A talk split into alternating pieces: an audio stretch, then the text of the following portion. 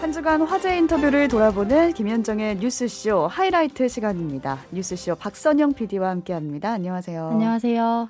네, 제가 계산을 해보니까 오늘이 네. 딱 디데이 60일이더라고요. 오. 이제 지방선거에 나갈 선수들이 하나둘 몸을 풀고 나가겠다 이런 말이 나오고 있는데 어떤가요? 네, 새로운 물결 김동연 대표랑 국민의힘 유승민 전 의원이 나란히 출사표를 던졌어요. 네. 그리고 다른 거물급 후보들의 행보에도 관심이 모이고 있죠. 일단 미니 대선이라고 불립니다. 경기도의 음. 도지사 후보로 나선 유승민 전 의원이 그 출마 선언을 한 바로 다음 날 뉴스쇼에 출연했거든요. 그 인터뷰 같이 들어보시죠. 유승민 전 의원 어서 오십시오. 예, 반갑습니다. 그러니까 어떤 분들은 언뜻 들으시면서 아니 뭐 유승민 의원 정도 거물이 경기도면은 그럼 먼저 뭐 쉬운 선거 나가신 거 아니야라고 하실지 모르지만 잘 따져 보세요. 경기도는 국민의힘한테 완전 험지 예. 서로 안 나가겠다고 하는 지역 아닙니까? 예, 지- 뭐 별로 나서겠다는 후보가 지금 계시지만 몇분 예. 계시지만 많이는 없었습니다. 그러니까요. 예. 막 치열한 경쟁 이런 게 아닌데 자 그러면 하나하나 좀 또 짚어볼게요. 일단 정계 은퇴를 해야겠다는 생각을 하신 건 언제예요? 그러면 오래 전부터 제가 어, 대선에 2017년에 음, 그때 바른정당 기호 4번으로 출마를 했다가 예, 220만 표밖에 못 얻고 떨어졌잖아요. 예, 그 이후에 뭐 우연곡절이 많았는데 결국 이제 보수 정당들이 다 통합을 해가지고 음. 이제 국민의힘 후보로 나섰다가 경선에서 이제 실패를 했으니까 네.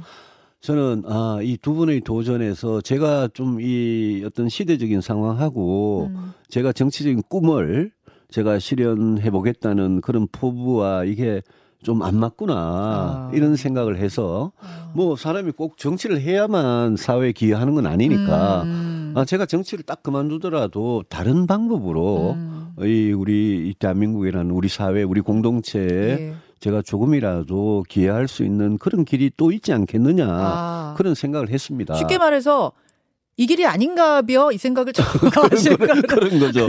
약간 그런 좀 회의감 한마디로, 같은 한마디로 말하면 그런 거죠. 그래서 정치를 지금 23년째 하고 있는데 그래서 제가 아 이거 사람이 또 물러날 때도 알아야 되니까 그런 음. 생각했었죠. 그래, 예. 그래서 그러다가 이제 예. 아까 말씀하신 것처럼 많은 사람들이 험진대 나가 주셔야 예. 됩니다. 막 이제 이런 가- 이런 뭐, 뭐 뭐랄까요 권유가 들어오고 예. 근데 보통 지방선거는 이제 그 지역과 연고가 깊은 분들이 도전을 해요. 그렇습니다. 근데 유승민 의원은 경기도하고 접점이 언뜻 떠오르질 않는데요. 연구 없습니다. 그렇죠? 예, 예. 만약 경기도의 토박이 출신, 음. 뭐 대대로 살아온 사람, 그런 사람이 경기도의사가 돼야 된다라고 경기도민들께 생각하신다면 저는 상당히 부족할 겁니다. 저는 어. 대구에서 태어나고 대구에서 사선 의원을 하고 대구에서 학교를 다니고 음. 거기서 정치를 했으니까요. 네네. 근데 만약 우리가 한국 축구가 4강에 올라갈 때 히딩크 감독이 무슨 대한민국 뭐 국적을 가져서 어. 연고가 있어가지고 오. 한국 축구를 4강으로 만든 게 아니지 않습니까? 그때 우리 그 그때 광고 카피 광고 카피 이야기가 되는지 모르겠는데 예, 예. 당신의 능력을 보여주세요. 이게 광고 카피였지 않습니까? 예, 예. 근데 저는 경기 많은 경기도민들께서 호남에서 올라오신 분도 있고 영남에서 올라오신 분도 있고 충청에서 강원에서 제주에서 올라오신 분들이 다 모여서 하는 네. 다양하고 개방된 경기도인데 네. 많은 경기도민들께서 원하시는 거는 자, 자기 자, 자신들이 겪고 있는 이 문제 해결해 줄 해결사 음. 능력 있는 사람 히딩크 같은 사람 그런 사람 원하지 누가 뭐 연고 따지고 그러겠냐 어, 그런 나는 경기도의 듭니다. 히딩크다. 학연 지연 이런 거 떨쳐내는 것부터 히딩크 감독이 시작했듯이 예, 저는 경기도라는 데가 그 정도는 아. 예. 개방돼 있고 다양하지 않냐 그런 생각이 듭니다. 어, 알겠습니다. 알겠습니다. 민주당 후보군을 한번 보죠. 예. 그 유승민 전 의원하고 포지션이 좀 겹치는 면이 있다고 평가받는 예. 후보가 있습니다. 바로 김동연 대표예요. 그렇죠. 김동연 예. 대표가 어제 뭐라고 하셨냐면 예. 유승민 전 의원을 향해서 경제를 직접 운영하기보다는 옆에서 평가, 비판, 훈수하는 역할을 해온 분이다. 저처럼 35년간 경제를 직접 운영하고 총괄하는 경험이 없는 분이다. 이렇게 평가하시더라고요. 저는 저는 정말 19살에 경제학과 입학, 입학 을 해가지고 음. 평생 경제에 대해서 고민하고 정책적인 해법을 제시했던 사람이기 때문에 제가 김동연 부총리한테는 딱 한 말씀은 드리고 싶은 게 네. 문재인 정부가 왜 국민의 이 신뢰를 잃기 시작했느냐. 음. 결국 경제 문제였다. 음. 부동산과 일자리 문제였다. 그 부동산과 일자리 문제, 소득주도 성장의 실패 문제, 그거에 대해서 가장 책임 있는 사람이 누구냐? 어. 그는 김동연 부총리다. 그래서 지금 어. 문재인 정부의 경제 정책 실패에 대해서 부동산이나 일자리 정책 실패에 대해서 예. 가장 책임이 있는 사람이 나왔는데 김동연 부총리뿐만 아니라 민주당 후보님들한테 묻고 싶은 게 음. 문재인 정부의 5년, 이, 이재명 지사의 4년에 대해서 네. 민주당 후보님들은 모두가 이재명을 지키겠다 이러는데 예. 아니 경기도지사 선거가 어떻게 경기도지사 선거에 나오시는 분들이 이재명 지키기가 자기 목표가 될 수가 있느냐? 어. 경기도는 경기도민의 경기도지 이재명이 경기도가 아니지 않느냐?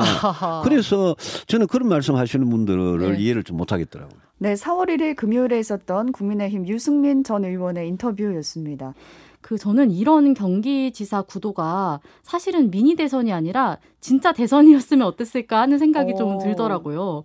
어쨌든 김동연 후보 또 유승민 후보 둘 다 중도 층에 어필하는 합리적인 인사로 여겨지고 있고 또 각자의 원칙이나 소신을 좀 보여준 이력들이 있잖아요.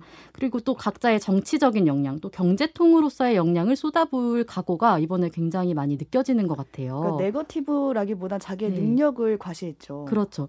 그래서 앞으로 이 빅매치 어 빅매치 선거에서 그런 토론다운 토론 두 분 다또 음. 토론도 잘하시잖아요. 네. 그래서 그런 멋진 토론을 확인할 수 있을 것 같아서 즐거운 마음인데 문제는 이분들 이 또 당내 경선을 잘 통과할 수 있을지가 의외의 난제로 꼽히고는 있어요.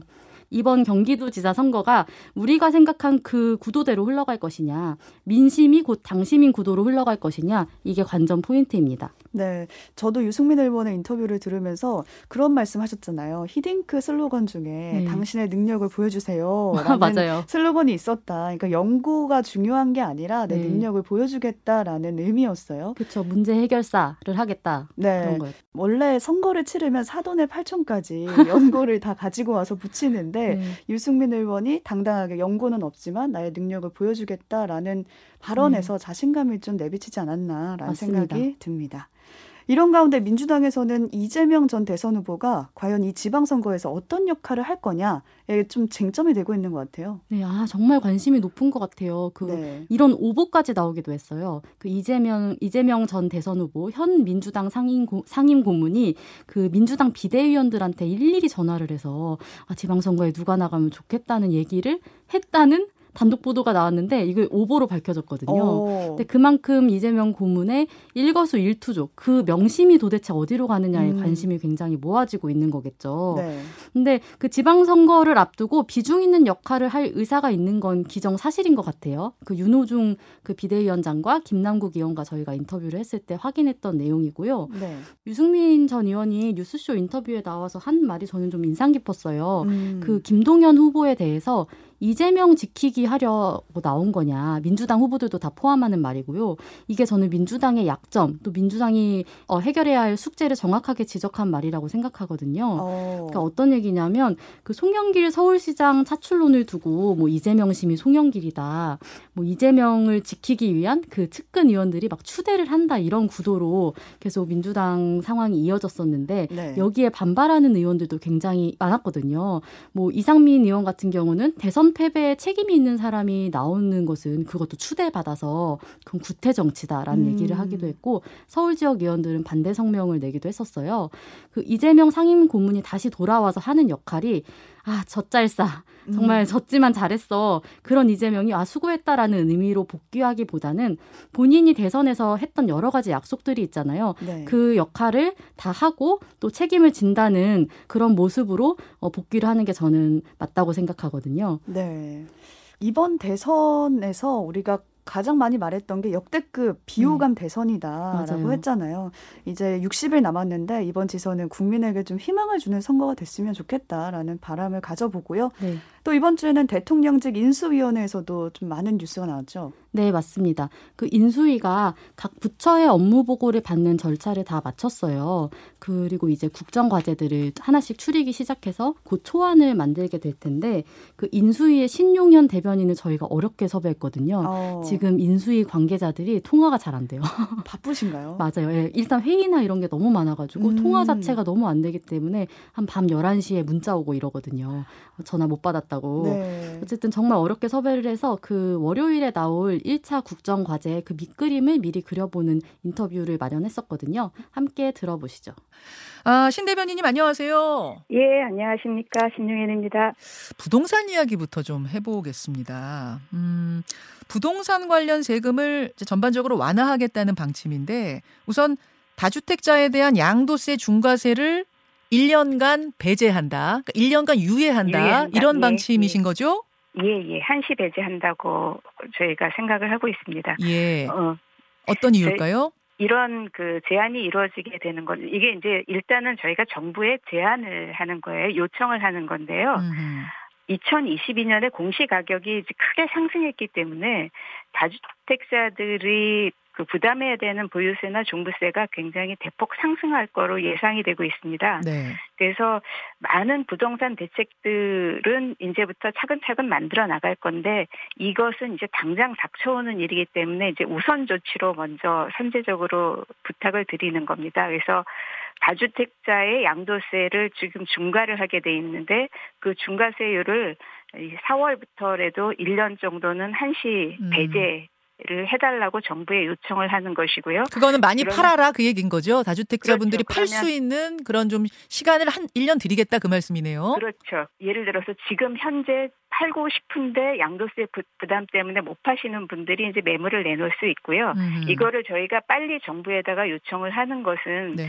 그 보유세의 그 기준일이 6월 1일입니다. 아. 그래서 6월 1일 전에 이제 매도를 하면 네. 이 중과세에서 빠질 수 있기 때문에 네. 지금이라도 빨리 이제 그 정부에서 방침을 발표를 하고 음. 그러고 나서 이제 시행령을 개정을 하면 지금 이제 그 매물을 내놓을 사람들이 빨리 음. 내놔서 6월 안에 소화를 하면 이걸 그 세금 부담을 좀 네. 피할 수 있다 이런 것인 거죠. 근데 이제 1년 동안 많이 팔아라 그런 취지인데 혹시 1년 뒤에 규제가 더 풀릴 거를 한 를 기대하는 마음에 버티는 사람이 생기지 않겠느냐.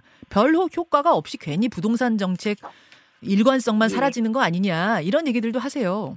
예, 근데 이제 아까 말씀드린 것처럼 이거는 일종의 급한 비상조치 이런 식으로 이해를 해주시면 좋겠습니다. 그래서 원래 이게 그 공약에는 2년 한시 배제로 계획이 나와 있었는데 네. 저희가 이제 1년만 먼저 얘기를 한 거는 어 일단 시간을 벌어놓고 더 좋은 대책들이 나올 수 있기 때문에 그렇게 말씀을 드리는 거고요. 또 하나 쟁점이 되고 있는 게 임대차 3법 폐지하거나 축소하겠다. 요 부분인데요. 예, 예. 어, 대변인님 더 무게를 두는 건 축소 쪽인가요? 폐지 쪽인가요? 그거는 지금은 말씀드릴 수가 없을 것 같고요. 아. 부동산 TF가 이제 만들어졌거든요. 예. 그리고 이제 첫 번째 회의를 했습니다. 그래서 거기서 다양한 방법을 음. 논의할 거라고만 저희가 듣고 음. 있습니다. 그 대신 이제 이 부동산 3법 같은 거가 예. 아까 초기에 말씀 주셨던 것처럼 민주당은 이제 반대하는 입장이기 때문에 예. 법을 개정하거나 이런 거는 이제 장기전으로 갈 수 있잖아요. 그렇죠. 그러다 보니까 이제 법 개정 이전에 할 수 있는 방안들도 뭐 예를 들면 민간 임대 등록 활성화라든지 어. 뭐 민간 임대 주택 활- 활성화라든지 이런 것들을 같이 어, 준비를 하고 있습니다. 알겠습니다. 아무튼 현행 그대로 임대차 3법을 두지 않을 거다라는 것만은 분명하군요. 예, 그거는 분명합니다. 분명합니까? 예. 알겠습니다. 그 윤당선인이 공약으로 내놓은 여가부 폐지도 좀 주목이 되는데 예, 그제 인수위가 여성 단체들하고 간담회 하셨죠? 예, 그렇습니다. 예. 그 의견을 좀 수렴하겠다 뭐 이런 취지였을 텐데 그 간담회를 했단 얘기는 여가부 폐지를 철회할 가능성도 있다는 건가요? 여성가족부 폐지라는 것 자체가 바뀌지는 않을 거고요. 아, 그 대명제는 그냥 있는 거예요. 여성가족부란 건 존재하지 않는다 이제부턴. 예. 그, 그 이름으로 존재하지는 않는다는 생각을 예. 하시면 좋을 것 같고요. 예. 대신 이제 여성가족부 의 이름은 안 쓰더라도 여성 정책을 안 한다는 얘기는 아니거든요. 음. 그래서 이제 그 여성 정책을 어떤 식으로 하는 것이 좋을지, 어떤 조직 구조에서 하는 것이 좋을지 이런 논의는 이제 충분히 이루어져야 되기 때문에 음흠. 그런 것에 대한 이제 그 여성 단체의 의견을 들어본 거고요. 뭐 여성 단체들이 무조건적으로 뭐 반대다 이렇게라기보다는 네. 요구하는 사항이 있습니다. 그러니까 여성 정책을 좀 총괄적으로 기획하고 네. 또 이제 집행하는 거를 모니터링하고 피드백할 수 있는 일종의 독임 부처라고 해, 표현을 하, 하던데요. 예. 그런 이제 전담 부처가 있어야 되겠다 하는 안을 줬고요. 뭐 어떤 단체에서는 발전적으로 이렇게 해체하는 것이라면 여가부 폐지를 찬성하겠다라고 이제 말씀하신 분도 있습니다. 지금 여성 단체에서는 예. 여성이란 이름 빼고 여가부 예. 폐지하는 것에 이제부터는 결사 반대 운동에 들어간다 이런 입장도 밝혔거든요. 어떻게 생각하십니까? 왜, 어. 왜 똑같은 기능을 가진 부서라면 왜 여성가족부란 이름을 바꿔야 하느냐, 폐지해야 되느냐 여기에 대한 문제 제기 같아요.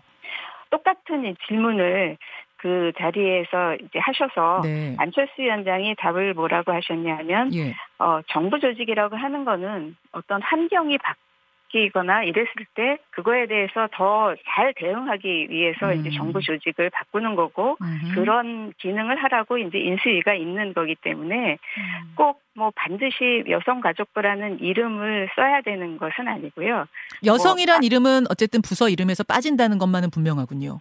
지금 뭐 꼭 빠진다고 얘기할 수는 없지만 아, 들어갈 수도 있어요? 빠질 확률이 높은 건 사실입니다. 왜냐하면 음. 이제 당선인께서 여성가족부란을 폐지한다 하는 거를 몇 번을 공약을 예, 예. 확인을 하셨기 때문에 네, 4월 1일 금요일에 있었던 대통령직 인수위원회 신용영 대변인의 인터뷰였습니다. 네, 어떻게 들으셨나요? 일단 주요 쟁점이 될 만한 정책들 위주로 물어봤어요. 네. 근데 크게 두 가지였습니다. 그 임대차 3법. 일단은 분명한 건 그대로 안 둔다는 거예요. 음, 근데 투트랙 얘기를 했거든요. 민주당과의 협의를 최우선으로 노력하겠다. 그런데 안 될 수 있잖아요. 그쵸. 거대 야당이기 때문에.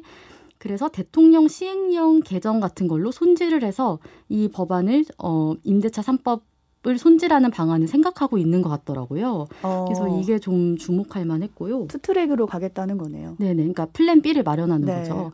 그리고 여가부 폐지 지금 가장 관심이 높은데 일단 확실했던 것은 여성의 이름은 안 들어갈 가능성이 높다.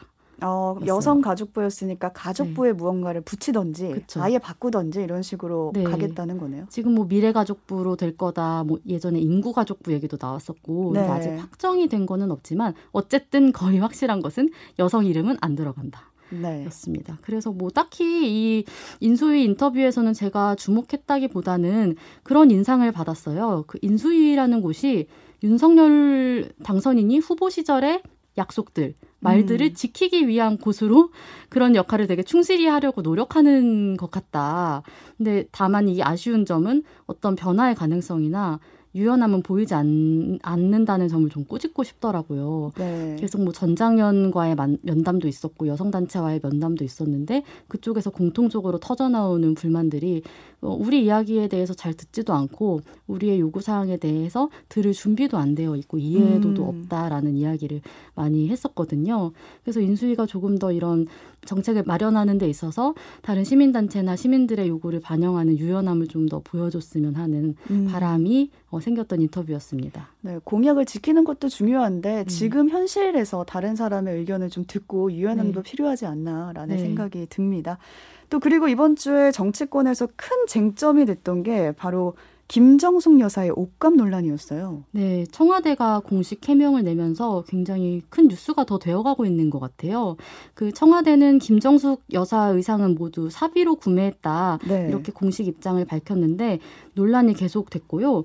여기에 김정숙 여사가 그 한복과 구두를 구입할 때 그 같이 동행한 행정관이 항상 전액 현금으로 지급했다라는 보도들이 이어졌어요. 어. 그래서 여기에 대해서 아주 이렇기 때문에 특활비를 쓴 것 아니냐라는 의혹이 더 불거졌고 국민의힘이 더 거세게 비판을 했죠.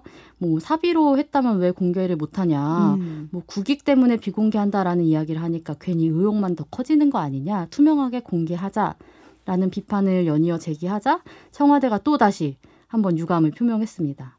그 무분별한 의혹 제기는 이제 그만하라는 취지의 이야기였죠. 저희가 좀 발빠르게 주초에 청와대 탁현민 의전비서관 섭외를 해서 이- 인터뷰를 했거든요. 네. 그거 같이 들어보시죠. 아, 탁 비서관님 안녕하세요. 예, 안녕하세요. 예, 오랜만입니다. 오랜만입니다. 저는 일단 규정이 그러니까 원칙이 뭔가부터 궁금해요. 영부인들 의상에 관한 규정이란 게 따로 정해져 있습니까? 영부인 의상에 관한 규정은 없죠. 왜냐하면 그게 어, 정부의 어떤 항목으로도 잡혀 있지 않고 어. 또 지금 논란을 일으켰던 뭐 특활비에도 당연히 그런 항목은 없습니다. 음, 그러면 과거에도 여러 명의 영부인들이 있었는데 그분들 공식석상에서의 의상은 다 어떻게 이분들이 마련했는지 뭐 이런 기록 남아 있는 것도 없어요? 예, 그거는 저희가 알 수가 없고요. 다만 앞서 뭐 방송 중에 말씀하셨듯이 박근혜 전 대통령 같은 경우는 이미 재판 결과가 나왔기 때문에 예. 어, 그러한 사례를 알고 있고 다만 우리는 어, 임기 초부터 바로 그런 문제들에 대한 인식이 충분히 공유가 됐었기 때문에 애초에 어, 어떠한 어, 비용으로도 정부의 비용으로는 어, 그런 뭐 옷값이라든지 음. 사적 비용을 결제한 적이 없습니다. 뭐 이미 많이 알려져 있지만 사실은 뭐 관저에서 키우는 개 사료값도 대통령이 직접 부담하시는데 뭐 어. 그걸 그렇게 했다고 생각하는 것 자체가 상당히 놀라운 발상이죠. 제가 그럼 조금만 나눠서 더 질문 드릴게요. 예. 그럼 지난 5년간 김정숙 여사의 의상 구입을 위해 특활비가 쓰인 적이 전혀 없다. 예, 한 푼도 없습니다. 한 푼도 단 한 번도 없단 말씀이에요. 예, 예. 그러면 행사 비용에 포함시켜 최소한 지원한다는 의전비도 거기에 의상비는 없다는 얘기예요. 뭐 다른 그렇죠. 선물이라든지 뭐 이런 건 있어도 예, 뭐 저희가 구체적으로 밝힐 수는 없습니다만 어, 의전 비용이 옷값이다. 이거는 말도 안 되는 억측이라고 할 수 있겠죠. 그러면 결국 전액 사비라는 말씀이시네요. 맞습니다. 예. 이 논란이 불거진 게 사실은 보름쯤 된 것 같은데 좀 구체적으로 불거진 게 사실 그동안 청와대가 무대응이었거든요. 예. 그럼 사비로 전에 구입한 거면 좀 바로 그 말씀을 하시지 그러셨어요. 아니 또 똑같은 논리인데요. 아니 개인이 개인 돈으로 옷을 사 입고 그거를 왜 그 영부 그 대성 부인이라는 그 위치 때문에 그거를 어, 계속 해명을 해야 하는지 저는 지금도 사실은 잘 이해가 안 가요. 그 음. 말씀을 드리면서도 음, 음. 그게 어 공금이라든지 계속해서 주장하고 있는 특활비라든지 이런 것들이 유용된 혐의가 있다거나 음, 그런 무슨 증거가 있다거나. 이러면은 저희가 적극적으로 해명을 하겠지만 예. 그렇지 않은 경우에는 그걸 왜 얘기를 해야 되는 건지 잘 네. 모르겠네요. 개인이 자기 돈으로 산 것에 대해서 뭐 이, 이- 그러니까 이 논란이 불거지는 것 자체가 좀 이해가 안 가는 상황이었기 때문에 무대응 원칙으로 갔다 그뭐 말씀으로 굳이 이해하면 될까요? 얘기할 필요성을 별로 못 느꼈죠. 느꼈어. 네. 그이 의상비 논란에 불을 붙인 사진 한 장이 있어요. 바로 2018년 7월 김정숙 여사가 행사에서 착용한 그 동물 브로치 사진인데 예, 예. 이게 이제 고가품 브랜드 C사의 2억 원짜리 브로치가 아니냐 이런 네. 의혹이 제기가 됐었거든요. 네네. 저희가 지금 유튜브와 레인보우로 그 사진을 보여드리고 있는데 네. 이거 그 회사 거 아니다 이렇게 발표하셨네요. 저도 지금 그걸 보고 있는데 네. 이게 같은 걸로 보이, 보인다는 게 전 더 놀라운데요. 자 여러분 왼쪽 꼬리가 다르잖아요. 꼬리가 꼬리가. 그러니까 왼쪽 사진이 김정숙 여사가 착용한 그 동물의 브로치고 오른쪽이 C사 네. 아 그 뭐 흔히 명품이라고 불리는 C사의 2억 원짜리 브로치인데 같이 좀 비교를 해보시죠. 예, 이렇게. 네. 그러면 저 김정숙 여사가 착용한 브로치는 뭐 어디 건가요? 저는 어떤 디자이너가 개인적으로 작업을 해서 상품을 했던 걸로 알고 있고요. 음, 어, 제가 더 좀 그런 거는 그 실제로 그 디자인 하신 분이 모모 일보의 이 이런 사태를 보고 며칠 전에 가서 항의를 하셨다는 얘기도 들었어요. 아 저거 디자인하신 그 디자이너가 네. 아 근데 뭐 반영이 안 됐다고 무척 그 분통해 하시더라고요. 뭐, 근데 뭐 라고 항의하셨대요 그분께서? 내가 한 거다 2억짜리 아니다. 음, 라고 얘기를 했다고 하는데 음. 뭐 그걸 보도를 안 하니 뭐 저야 뭐 나서서 뭐 얘기하기엔 참 어렵 어려운 문제이긴 하지만 지금 보시다시피 육안으로도 다르고 음. 실제로도 디자인 한 분이 따로 있는데 그거를 왜 자꾸 그렇게 몰아가는지 모르겠네요. 음. 네, 3월 30일 수요일에 있었던 청와대 탁현민 의전 비서관의 인터뷰였습니다. 이 인터뷰가 계속해서 재생산이 되고 다른 네. 언론사도 많이 뉴스를 보도를 했더라고요. 저 계속 그리고 디테일한 그 팩트들이 새로 네. 나오고 있고. 뭐 예를 들어 논란이 됐던 그 표범 브로치에 대해서는 네. 꼬리가 다르지 않느냐 네. 이 말이 전 되게. 인상적이더라고요. 또 한국 인 디자이너가 한 거였다라는 네. 것도 새로웠던 사실이었고요. 네, 김정숙 여사 옷값이 정치적인 논란이 된다는 것 자체가 문제다라는 입장을 인터뷰에서 보여주셨어요. 네네. 탁현민 이전 비서관의 얘기는 계속 그거더라고요. 음. 사비다. 그러니까 모두 사비로 했다는 걸 전제로 하면 사실은 저희가 문제 제기를 하기가 굉장히 할 필요가 없는 게 되는 거죠. 예. 그래서 그 또 저는 사실은 좀 부끄러운 얘기인데 잘 몰라서 영부인 이상은 당연히 국가 예산에 포함이 될 줄 알았었거든요. 그렇죠. 네, 공식 행사나 이런 데는 네. 뭔가 필요한 의전이라고 생각을 했는데 그렇게 생각할 수 있을 것 그렇죠. 같아요. 근데 이번 계기로 그런 규정 자체가 없었다라는 음. 것도 좀 놀라운 포인트였어요. 그리고 사실 김정숙 여사 의상 같은 경우는 그동안 청와대와 민주당에서 굉장히 정치적인 자산으로 활용해 온 부분도 있었거든요. 예를 들어서 김정숙 여사가 뭐 홈쇼핑에서 저렴한 옷을 구매한다. 그런데 옷태가 좋다. 음. 뭐 직접 손바느질을 해서 수선을 해서 어, 알뜰하게 입는다. 뭐 그리고 중소기업 제품을 구매했다라거나 뭐 누- 한국의 그 전통 누비 옷을 선물해서 되게 외교적으로 뭐, 뭐 좋은 사례를 보였다라는 식으로 어, 굉장히 홍보도 많이 했, 했었는데 이게 오히려 역습을 당한 구도가 되어서 네. 그 사실은 영부인 이상 같은 것이 굉장히 정치적인 공격의 대상으로 여야가 공방을 벌이는 이 상황이 저 역시 소모적이라 생각됩니다. 네. 제 생각에는 이 특수활동비라는 영린을 건드린 것 같다라는 네. 생각도 들어요. 이 단어만 나왔다 하면 이제 논란이 매번 계속되고 있으니까. 맞아요. 이게 또 박근혜 전 대통령을 떠올리게 하잖아요. 네. 사실 그때 이제 재판에서 특활비 안에 의상실을 수억 원으로 이제 운영했다는 게 재판 음. 과정에서 밝혀지기도 했었기 때문에 그 점 때문에 우리가 약간 트라우마처럼 그렇죠. 특활비 하면 더 많이 관심을 갖고 보게 되는 것 같아요. 네, 지켜보는 국민 입장에서는 답답할 지경이거든요. 그쵸. 그래서 뭔가 안보나 기밀에 해당하는 내용이 아니라면은 음. 내용을 공개한다든가 하는 그런 원칙이 좀 생겼으면 좋겠다라는 네. 바람도 가져보고요.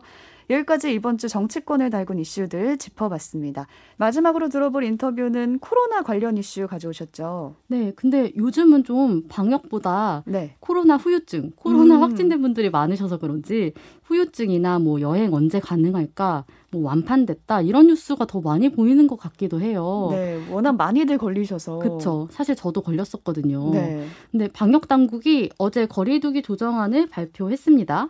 그 사적 모임 제한 인원을 8명에서 10명으로 늘렸고요. 네. 여- 영업 제한 시간도 밤 11시에서 12시 자정으로 이 정도 되면은 단체 회식이 거의 가능한 거죠. 네, 폐지를 요구한 쪽이 이제 인수위였는데 네네. 정부는 완화 쪽으로 돌린 거네요. 그렇죠. 뭐 인수위도 이제 감소세로 들어섰다고 판단이 되면은 완화하고 폐지하자 이런 입장이었는데 그 이번 주는 그 인수위 쪽에서 항체 양성률 표본 조사를 시행하겠다라는 음. 발표를 해서 굉장히 이슈가 됐었거든요. 네. 일단 이게 뭔지 굉장히 궁금했잖아요. 네. 그래서 저희가 인수위 코로나 비상대응 특위 위원인 한림대 정기석 교수와 인터뷰를 했습니다. 같이 들어보시죠. 아, 정 교수님 안녕하세요. 네, 안녕하십니까. 예, 항체 양성률이란 말이 좀 어려운데 이게 어떤 건가요? 항체는 이제 백신 맞으신 분들은 다 우리 몸에 가지고 있거든요. 예, 이제 그 항체를 그 측정해 보는 겁니다. 과연 우리나라 사람들이 백신을 맞는다고 해서 항체가 대개는 생기지만 안 생기는 분도 있고요. 예. 또 백신 맞고 오래 지나면 항체가 없어지죠. 예, 그래서 이제 그런 항체를 측정해 보겠다는 건데, 어, 이제 조금 더 구체적으로 들어가면 항체도 종류가 크게 두 가지가 있어서요. 예. 조금 더 이제 그런 것들을 다 감안을 해서 이제 계획을 세워야 된다 그렇게 보고 있습니다. 두 가지 종류라는 건 어떻게 두 가지 종류인가요? 하나는요, 한번 앓고 지나가면, 음. 어, 그냥 생기는 항체가 있습니다. 어. 일반 항체인데요. 이거는, 어, 코로나가 다음에 다시 들어와서 내 몸을 지켜주지 못합니다. 예, 흔적만 남아 있는 거죠. 아, 그런 그 다음에 항체. 이제, 이제 많이들 알고 계신 중화 항체입니다. 예. 중화는 그야말로 중화시키는 거죠, 바이러스를. 음. 그래서 그 두 가지가 다릅니다. 예, 그래서 다르게 측정을 해서 이제 다른 방법으로 분석을 하게 되는 거죠. 아, 그럼 차- 내 몸속에 항체가 있다고 하더라도 그 둘 중에 어떤 거냐에 따라서 굉장히 다른 거네요. 예, 중화항체가 생겨야 내 몸을 지키는 거지. 그냥 일반 항체는 있으면 아 그냥 지나갔나 보다. 또 아. 아니면 있으면 있긴 한데 아, 내 몸을 지켜주지는 못한다. 이렇게 해석을 하는 거죠. 아니 그럼 한 번 확진됐던 분들은 다 이 중화항체 생기는 게 아니에요? 대개는 생기는데요. 예, 예. 이 앓고 지나가서 중화항체가 언젠가는 떨어집니다. 이것이. 그렇군요. 중화항체가 생겼어도 떨어질 수 있다는 말씀. 그래서 지난번에 델타 걸리고 이번에 오미크론 또 걸리는 겁니다. 그런 거군요. 예. 그리고 확진이 되진 않았지만 어 나도 모르게 한번 앓고 지나간 분들도 이번에 검사하면은 다 나오겠네요.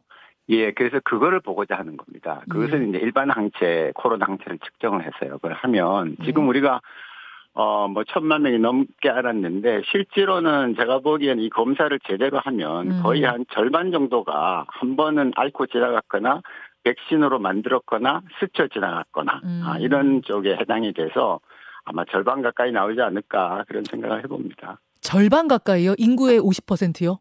한 번 앓고 지나간 거죠. 아, 한 번 앓고 지나간 분들이 한 50%가 될 거라고 보세요, 교수님? 우리나라에요. 예. 폐결핵 앓으신 적 없으시죠? 근데 폐결핵에 앓은 적이 없어도요. 예. 엑스레이를 찍으면 100명에 한 명은 폐결핵의 흔적이 남아 있습니다. 자기도 모르게 앓고 지나가는 거예요. 예, 그런 거죠. 아, 한 50% 가까이가 두 명 중에 한 명은 이미 걸렸다 나은 걸 거라고 지금 생각을 하신다. 근데 지금 이미 뭐 정점에서 정점을 지났다 이제 꺾여간다 뭐 인구에 얼마가 걸렸다 하는 와중에 항체 양성률을 조사하는 게 어떤 의미인가? 이게 무슨 소용이 있는가? 뭐 어떤 의미인가요? 아, 예, 이게 이제 그 다음 정부의 과학 방향이 굉장히 핵심인데요. 음. 어, 이 항체 측정은 어, 이 코로나 초기부터 과학자들이 많이 이제 요구를 해왔던 건데, 어. 질병청이 너무, 너무 바쁘니까 그동안 고생 많이 했지 않습니까? 예, 예. 그래서 정부가 이걸 제대로 하지는 못했습니다. 그래서 예. 이제 앞으로 제대로 하는 거고요. 첫째, 4차 백신, 어, 얘기가 나오지 않습니까? 예. 그럼 4차 백신을 놓을 때 어떤 사람을 대상으로 언제 놔야 되느냐라는 자료가 없지요.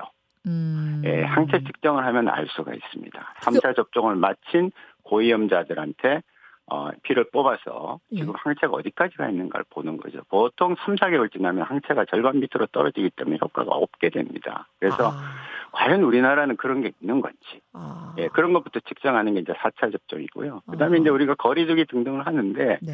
예를 들어서 항체 측정, 일반 항체를 측정했는데 다 있다. 음. 그러면 사실 이제 거리두기 완전히 폐쇄해도 아무 소용이 없, 아무 문제가 없는 거죠. 음. 예, 그런 단계들을 결정하고 또 지역별로 다르니까요. 네. 그런 것들을 하는데 예, 이 통계 예, 항체 예, 측정의 추이 이런 것들이 매우 중요하다는 말씀입니다.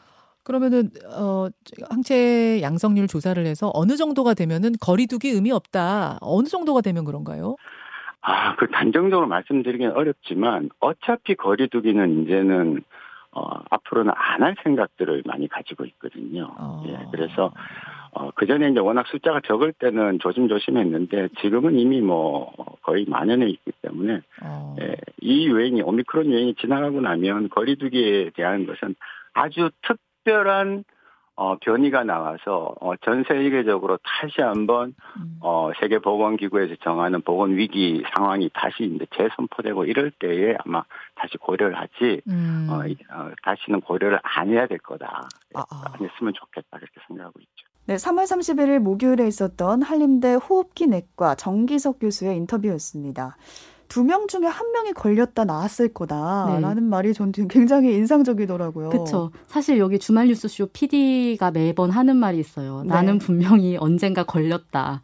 이미 걸렸다가 나았을 음. 것이다. 그 정도로 굉장히 코로나 증상을 호소하는 분들도 많았고, 근데 네. 이제 뭐 PCR 검사를 매번 받을 수 없다 보니까 그 키트로만 검사를 하는데 음성이 나오는 경우가 많잖아요. 그렇죠. 이런 식으로 그냥 어물쩍 넘어가는 경우가 분명히 많이 있을 것 같아요. 어쨌든 저는 그 코로나에 걸리면서 제일 답답했던 부분이 내가 이거 언젠가 위중증이 될 수도 있다. 어. 그, 그 공포감이 굉장히 컸었거든요. 그리고 뭔가 셀프 방역 시대잖아요, 요즘은. 그쵸. 치료도 제가 알아서 해야 하고. 그래서, 어, 뭔가 여러분들도 코로나 걸리신 분들 있으면 조심하시고 좀 엔데믹이 오는 그날까지 거리두기 음. 완화됐다고 너무 또 들뜨지 않- 말고 같이 조심해야겠다 이런 생각을 많이 했어요. 네, 후유증을 보니까 좀 피곤하고 건망증도 심해진다라는 말이 많더라고요. 거의 그래서 뇌가 치매에 걸린 수준으로 손상이 될 수도 있다라는 이야기도 많이 들은 것 같아요. 네, 최선은 걸리지 않는 게 아닌가 싶어서 개인 맞습니다. 방역을 좀 철저히 해야 되지 않나 싶습니다. 네. 여기까지 김현정의 뉴스쇼 하이라이트 박선영 PD와 함께했습니다. 고맙습니다. 감사합니다.